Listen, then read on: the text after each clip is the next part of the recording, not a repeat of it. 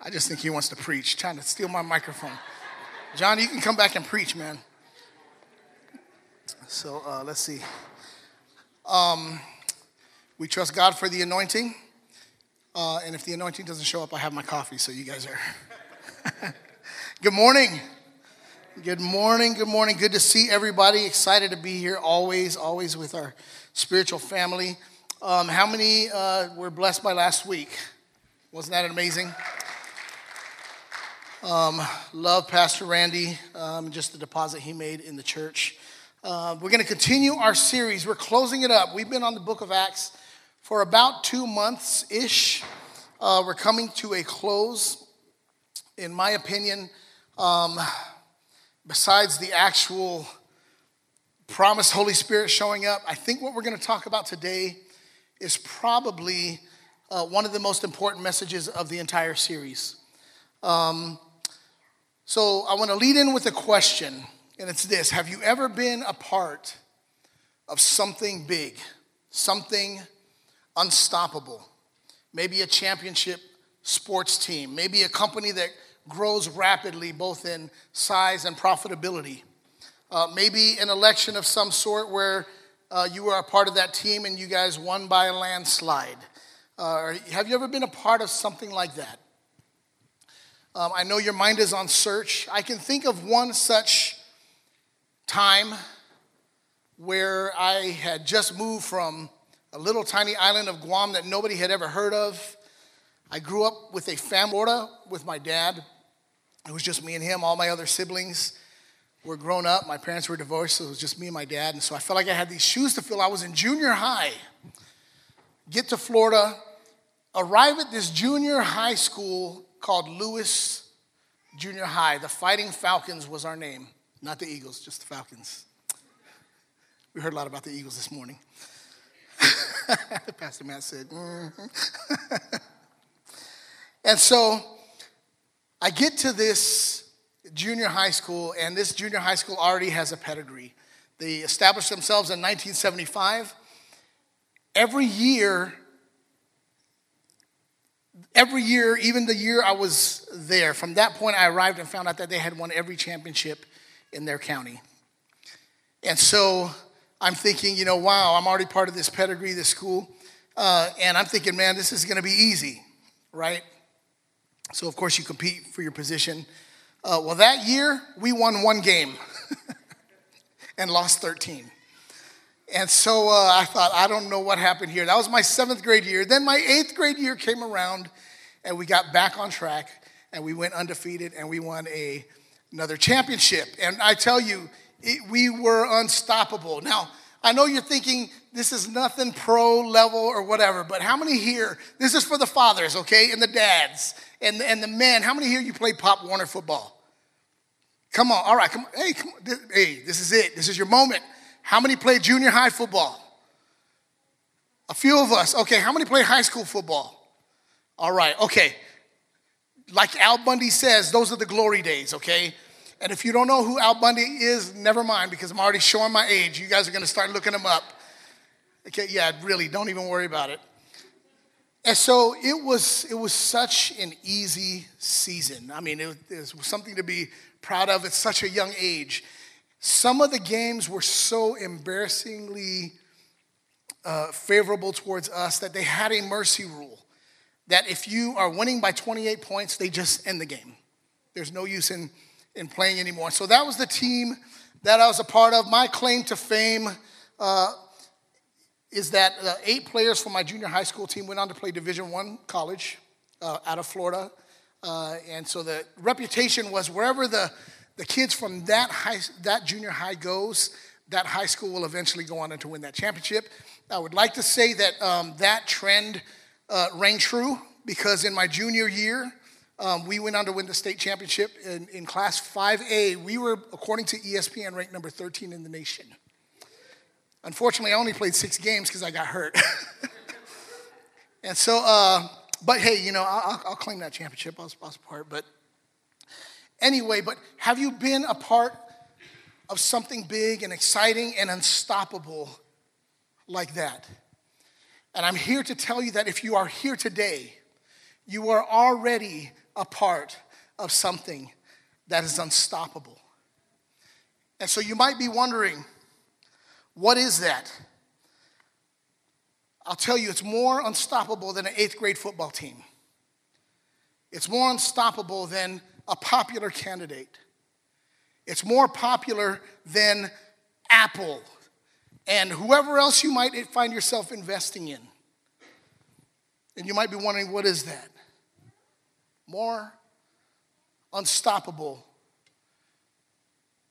than Michael Jordan and the Chicago Bulls in his heyday. Just saying, some of you don't know about that reference. I know I'm going to get some follow up after this, uh, after this uh, message, but according to the Bible, we do. We have something that's unstoppable, and it's changing the entire world, and it has been ever since the Bible was written.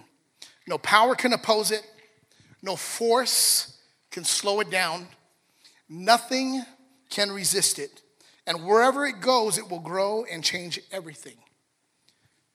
What is it? It's the gospel of Jesus Christ. And it's changed the world and it's continuing to change the world. Today, I want to talk about the unstoppable power of the gospel. Now, let me get us caught up, um, and then I'm going to try to go through this fast because there's something I want to do at the end. For the last two months, we've been going through the book of Acts, which is the New Testament account of the birth, the growth, and the impact of what we know as the Christian church. It begins with the ascension of Jesus and the promised arrival of the Holy Spirit on the day of Pentecost.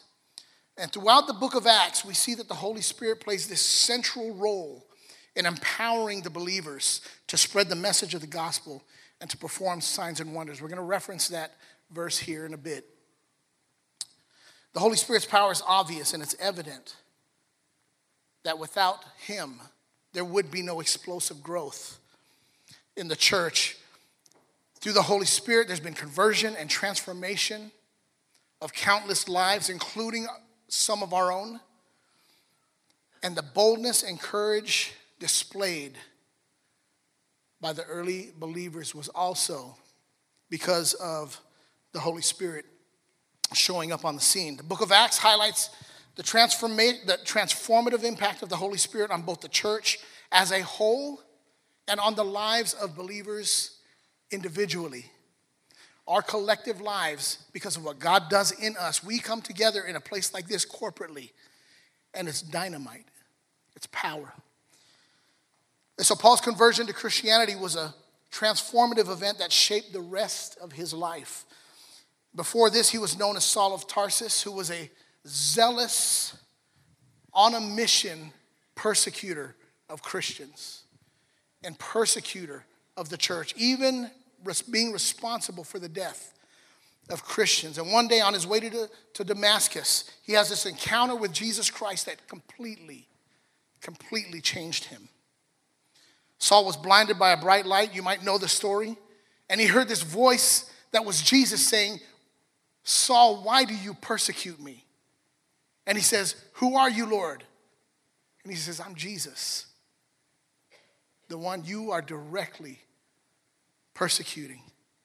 At this point, he realizes that he's been persecuting the very Son of God. From that moment on, Paul became a devoted follower of Christ. He was dis- uh, discipled by an average guy, say average guy, by an average guy named Ananias. It didn't say he was a leader, it didn't say he was an apostle, it didn't say he owned anything. It just said this dude named Ananias discipled this guy named Saul. If you can imagine getting that assignment from God hey, there's a guy named Saul who I want you to disciple.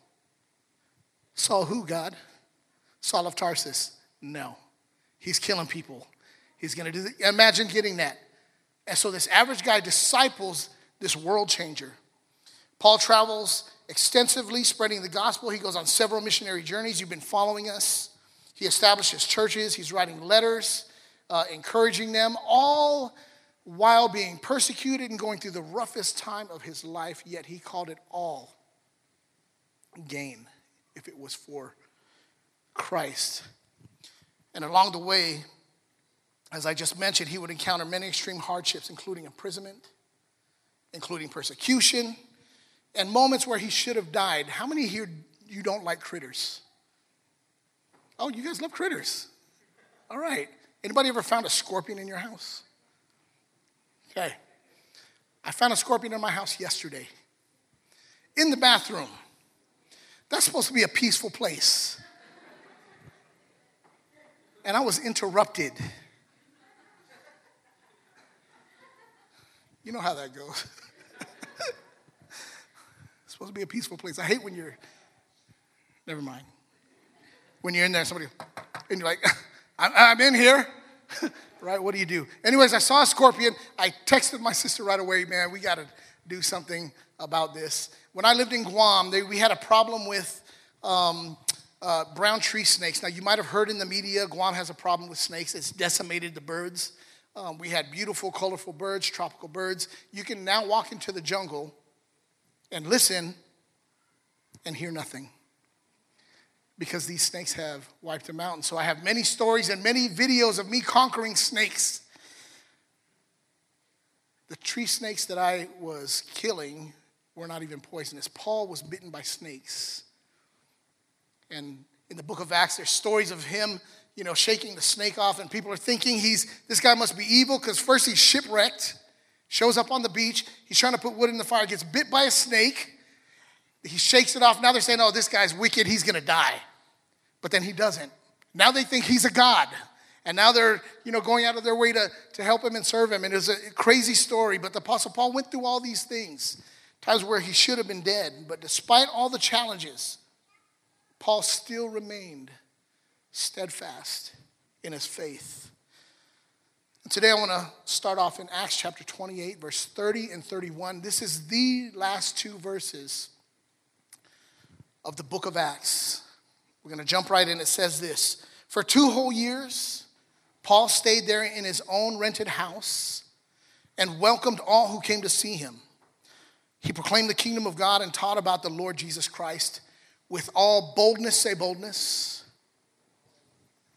Say it with boldness. Say boldness. There you go. This side say boldness. Uh, this side say boldness. There you go. I just didn't want them to outdo you because there's less on this side, but they were louder, just saying. Boldness and without hindrance. Thank you. Come on, that's what I'm talking about. But you know what's crazy? This is kind of a weird ending because it doesn't say how Paul dies. Uh, also, the disciple, the apostle Peter, it doesn't say how, how he dies. And the author is a Gentile doctor named Luke, who's a great historian. He has a particular writing style. The way he writes the book of Luke, he also, uh, you know, as he's uh, talking about the account of Jesus, he kind of mimics that same kind of writing style with Paul. And it's interesting that Paul started his missionary journey, gets uh, saved. He starts in Jerusalem and he travels, and we know he had about four or five missionary journeys. He comes, uh, comes back around, and now he's back at Jerusalem.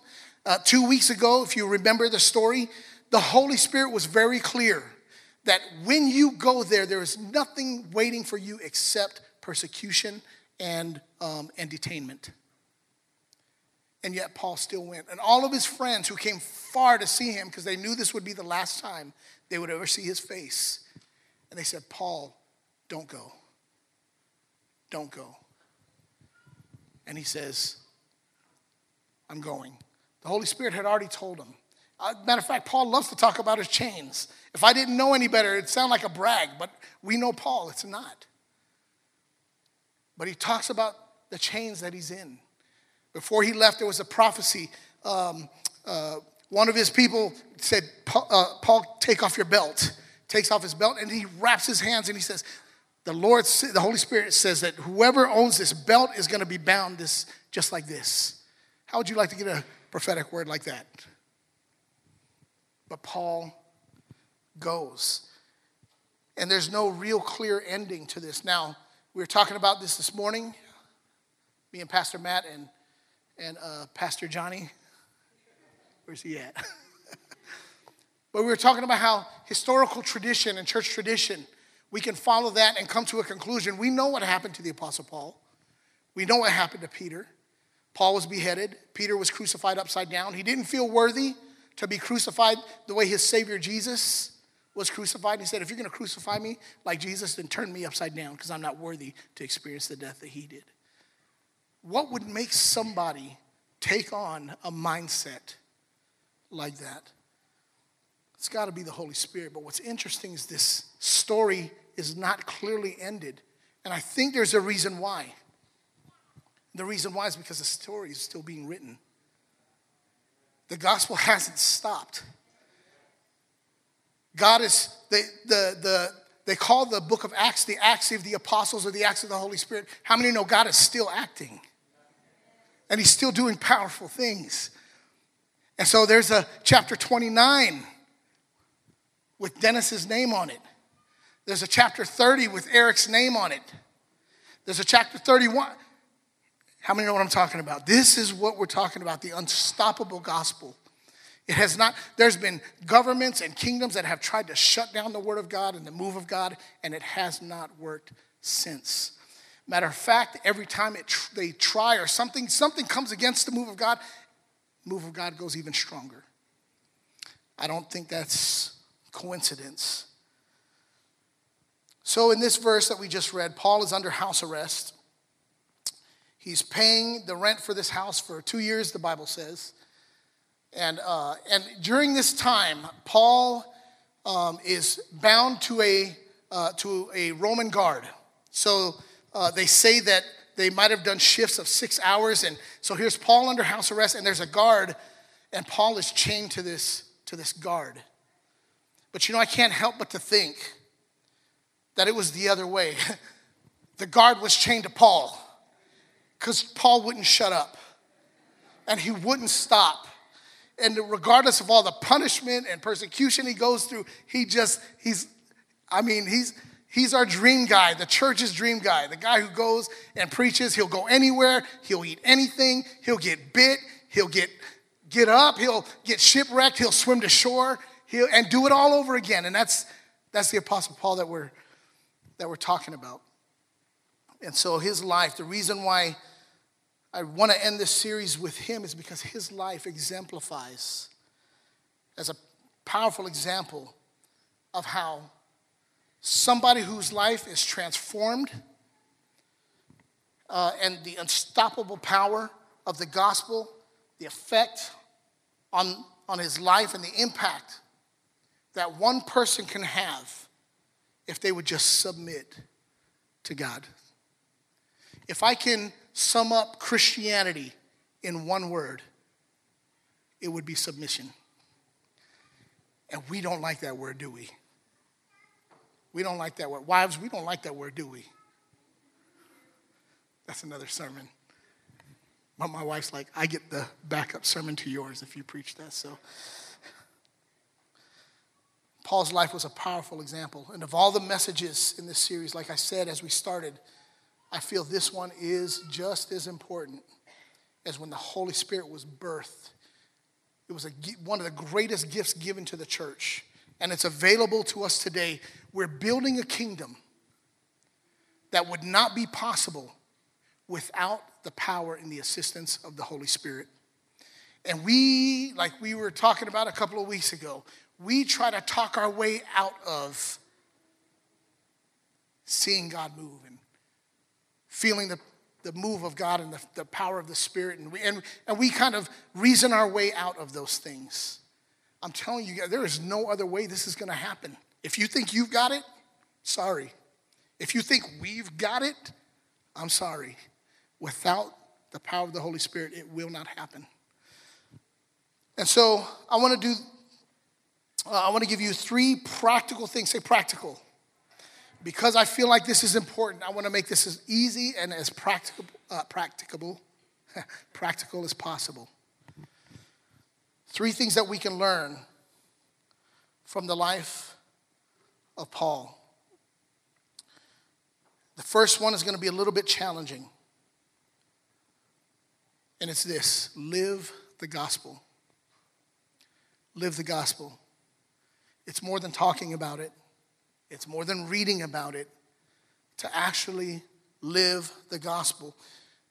To do that, we must first understand what the gospel is. The gospel appears about 100 times in the New Testament, depending on which, which uh, translation you're reading. Uh, the Greek word is euangelion. It basically means good news or a good message. Gospel is the good news. The gospel is a good message. It's the message that God is holy and that humanity, you and I, we're not. That God is all the way good, and even on our best day, as good as we can be, we still fall terribly short of a holy God. I was in a conversation the other day, uh, and uh, I was overhearing, um, I'm trying to remember how this went, but in the conversation, the understanding was that people are basically good. And we might come to this conclusion because if somebody had a flat tire in the parking lot, we'd have several people to go out and go and help, right? But if you think man is basically good, I dare you to leave your wallet out on the bench outside overnight, right? Or I dare you to go to sleep with your door unlocked if man is basically good. To a holy God, we fall terribly short. You can think of the most holiest person, most people say the Pope. And how many times do you think, because we know nobody's perfect, how many times do you think the Pope would sin in a day? He would tell you, I'm not perfect, I sin. Just for math's sake, because I'm mathematically challenged, let's just say he sins, I don't know, 10 times a day, right?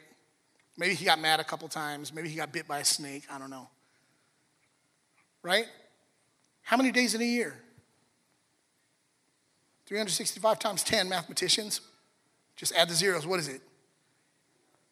Some, some. How old is the Pope? He's got to be in, ah, he's old. 70, 90, you know, I don't know. Okay? He's up there in his years. That, whatever, that 300 times 90 years, how many sins is that? But we say man is basically good. That's the best we can get a man named the Pope. Mother Teresa, I bet she would have been the same. This is the gospel that we fall terribly short and we have no chance without a holy God doing something about it. The good news, the gospel is this. He did something about it. He made a way where you and I have we don't deserve what we get and he made a way where we can have it. Because of what he did on the cross. What his God knows and he loves you so much, he'll do anything. Not only did, uh, will he do anything, he did everything. It's already done. Now all we got to do is accept it. That's the good news. And that's the news that the world does not know.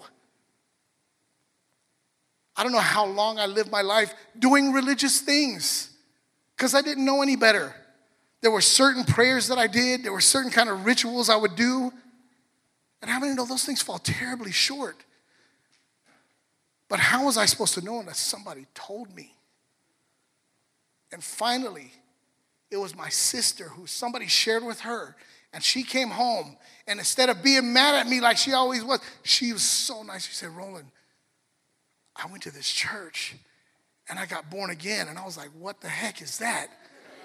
And she said, I received Jesus. And if you don't receive Jesus, you're not going to heaven. And I was scared out of my mind. I said, I want to receive Jesus and she shared the good news and I got saved. First time I was a little kid, barely understood it, but I just knew I was I was going to heaven. That's, that's all I cared about, right? Say good news. If you have a story and you've experienced Jesus, you have good news. What did the gospel do? It saved them from eternal separation from God. Thank you, Lord. I got my ticket. I hope you do too. But another thing the gospel did was it changed them. The gospel has the power to change. Acts 2 42 and 47 says, And they devoted themselves to the apostles' teaching and the fellowship, to the breaking of bread and prayers. And awe came upon every soul, and many wonders and signs were being done through the apostles. All who believed were together and had all things in common They were selling their possessions and belongings and distributing the proceeds to all as any had need. And day by day, attending the temple together and breaking bread in their homes, they received their food with glad and generous hearts, praising God, having favor with all the people. And the Lord added to their number day by day those who were being saved. These three simple things we're talking about today, I promise you, it's not all you can do, but I'm saying it's, it's maybe the least we can do. There's a lot more we can do, but if we did these three things, I'm telling you, we will watch this church change. We will watch this city change little by little, and you will be in the game. I hated playing backup. Anybody know that feeling? When your family comes to watch you, you're like, no, I'm not, I'm not starting today. Right? But I'll get in there maybe in the second quarter. Depends how many points we're up. Say, get in the game. One of the reasons the gospel is so important, it should, it should change lives. It should change lives. We could talk about Christianity all we want, but what about the change? What about the change? When we recognize that the only thing we deserve is death. But, say but. This is a, a big but. This is like, oh my God, Becky. But God chose to give us life instead. It affects the way we live, or at least it should. We live the gospel through our words, through our actions, through our attitudes. And as you can see from the scripture, another way the gospel works here that we just read is number two, connect with others. Live the gospel, connect with others. Jesus didn't wait for people to come to him. He walked from village to village looking for people on the road, in the marketplaces, in the synagogues, at water wells, in fields, on lakes, private homes, public places at wedding feasts, at funerals. Jesus was where the people were. I don't know about you, sometimes I get challenged. I love being here.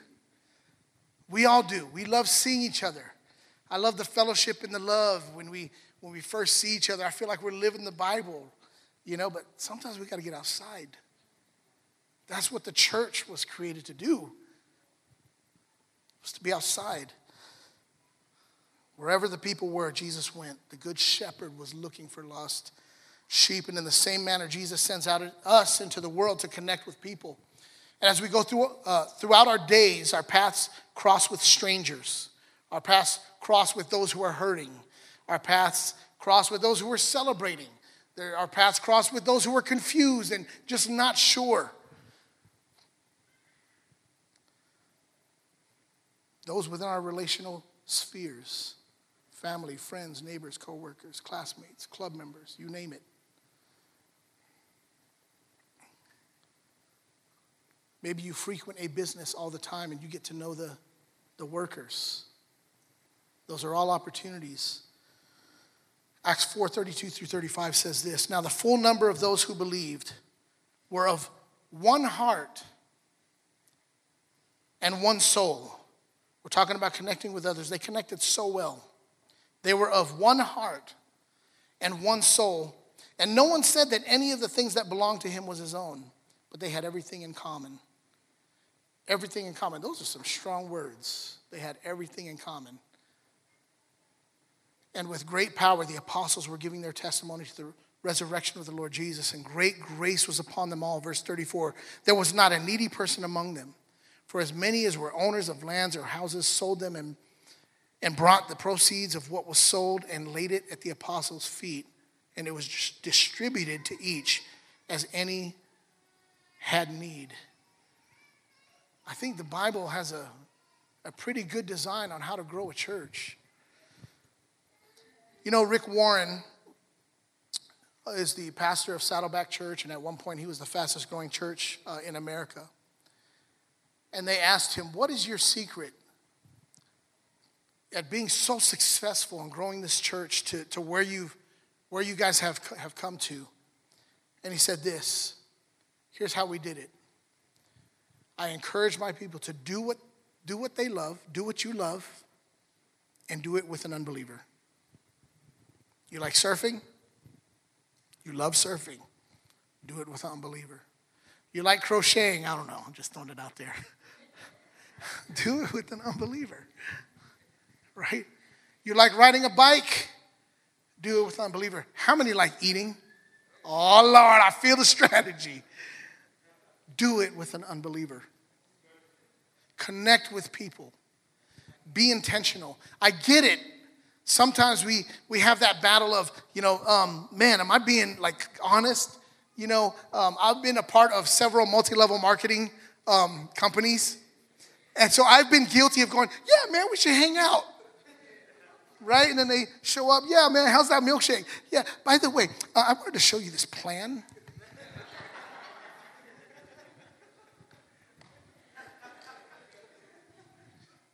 I was good at it. I'm just saying. I was good. I was good. I, I, had some awards. I had, you know, some checks to show, and I was good. And so sometimes Christianity can feel that way, can't it? But when you replace that motive with something called love, then the best thing you can do for anybody if you love them is to give the truth. And it's that simple. And even if you have to say, man, look, I may never have a chance to do this again, man. I'm just to go for it. I don't know if you know this, man. I'm a Christian. I serve God. And man, I just have this message. I'm just to tell you this once. You can tell me to shut up after this. But here. And I've had people tell me, shut up. I say, cool. See you next week. and we continue to do what we love connect with people. Now, I know this can be controversial, but it is a right. And so, me and our uh, my men's life group, we um, can get quite busy. And so, one of the things that was always challenging us was, man, we're just not reaching lost people. You know, we, we we're so busy with our families, we're busy with jobs and ministry, and we don't get around enough enough lost people. And we said, what can we do that's creative that can anybody could just show up if they wanted? And so we got a couple of guys who are good with, uh, with guns, with firearms. And I get it, it's not for everybody, so look, just excuse me. Um, but you know what? Now we go out every once in a while and we invite people to show up and we teach them and they learn. You know, we have a couple of good sharp shooters, you know, um, that I get provoked by. You know, uh, it was funny because the last time we went out, I wasn't there at the last last one, but before that, um, they, they get this uh, one target uh, that can only be uh, if you hit it, it'll only kind of explode into smoke uh, by kind of a higher power firearm, right? And so my son Zion, it was so funny because there was this. It's the color is pink, right?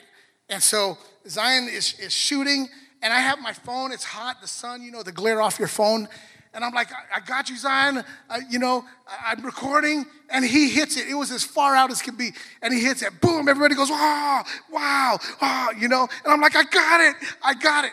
And when I go back and look at the video, there was a helium can that was colored pink that I was focused on. And I totally missed the excitement of my son nailing that target. Imagine working up. Everyone's like, oh, he got it on camera. They're pointing at me. We're high fiving. And then I have to say, um, yeah, I blew it. But if it's that, if it's going to play basketball with Eric and Chris, yeah, I got one good fast break in me, bro. After that, I'll cherry pick the rest of the game. Whether it's Caleb and playing cards, collector's cards, and connect with people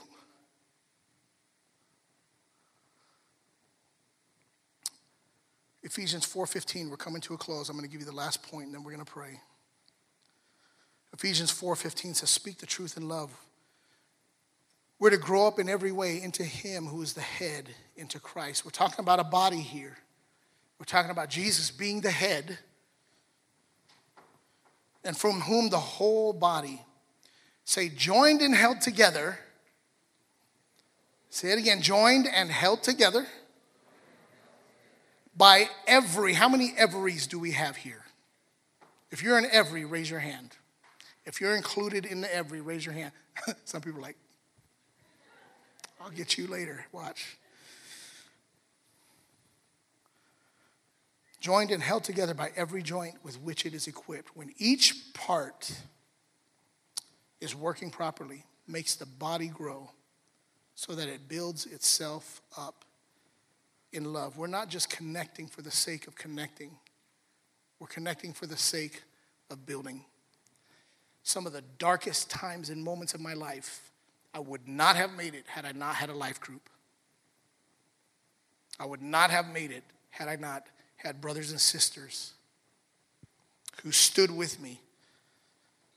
Our purpose is to be a community of believers and witnesses testifying about all the good things Jesus has done for us. You might think, what am I going to say? I don't know. How about what Jesus has done for you? Well, I don't know what that is. You're going to heaven, right? Start there. And here's point number three. Point number three after you connect with people, share the gospel. And here we go multi level marketing. I know what you're feeling, you know, I just invited them and now I really have to, that's really the reason. But remember, you're loving them. You're loving them. At the beginning of this series, we saw that the, in the book of Acts, it was uh, centered around a key verse, Acts 1 8. It says, But you will receive power when the Holy Spirit has come upon you, and you will be, not you might be, or you could be, or you should be. When the Holy Spirit comes upon you, you will be my witnesses. You'll receive power and be my witnesses in Jerusalem and in all Judea and Samaria and to the ends of the earth. But don't worry about the rest of the world. Start in your own. Start in your own. Start with your neighbor. One thing we like to do is we love to cook food and then just show up at a neighbor's house. Like, yeah, man, just try this. See ya. And then they do it back. We're like, hey, we'll take that food. The disciples watched as Jesus was taken up to heaven, but he didn't leave the disciples by themselves. The Spirit came at Pentecost, they received power to be a witness, and the church was born. And the church continues. And the church is just as powerful then, uh, today as it was then. Throughout the book of Acts, we see disciples engaging in meaningful conversation with others. In love and compassion, we can share our story the story of Jesus with others. And remember, we don't do this in our own power. There's someone called the helper. And Jesus said, if I'm going to send anybody, it's this dude right here. This is who you need. He will empower you to be a witness. So when we're sharing, it's not out of our own strength. Through the power of the Holy Spirit. And after you speak, you are not responsible for what happens. And that's what we get caught up with, huh? We think, oh, it didn't work, and we kind of get. Jesus saying, no, no, no, that's my part. Your part is to share, your part is to plant seed. I bring the increase. I'll bring the water, and you can water and pray, but Jesus says, I bring the increase. Paul was always on mission. Even while detained on house arrest, Paul was chained to the Roman guards, like we talked about. But it's ironic that the man who made it his life's mission to kill Christians, to stop the church, God ends up picking him up, smacking him around, and dropping him on the ground and saying, You're going to be mine. The guy who was trying to stop the church is now the guy growing it. It's funny, I think God has a pretty neat sense of humor. And you might be thinking, oh, you don't, oh, you don't know my brother.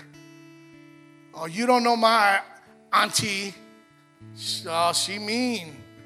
She'll never, God will never, yes, yes, he can. And he will.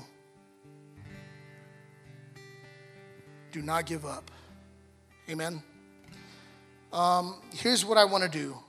I want to take just maybe the next um, four or five minutes Um, if we could all stand up, let me just uh, give you some instruction. I'm going to put something up on the screen. The three points that we talked about. Again, I wanted them to be very, very practical, very easy. Um, and I get it. Maybe uh, you're new here, and maybe this doesn't even make sense to you. I understand. What I want to do is get into groups of maybe uh, four, five at the most, okay? Um, and then we're going to tackle this right here. Which one of the following points resonates with you right now, and why? Um, it could be something good, it could be something bad, it could be something challenging, it could be something that you do well. What resonates with you? Okay, and then we'll spend the next few minutes. Uh, try to get be uh, uh, try to be considerate and allow everyone uh, to speak if they get a chance. And if you aren't comfortable, just say, "Hey guys, I would just rather uh, hear your answers for today," and we'll be totally cool with that. Okay, let's do this for the next three or four minutes, and then we'll close in prayer, and then um, and we'll go from there. So everybody be outgoing and pull your group together, invite somebody, even if you don't know them, call them over, introduce yourselves.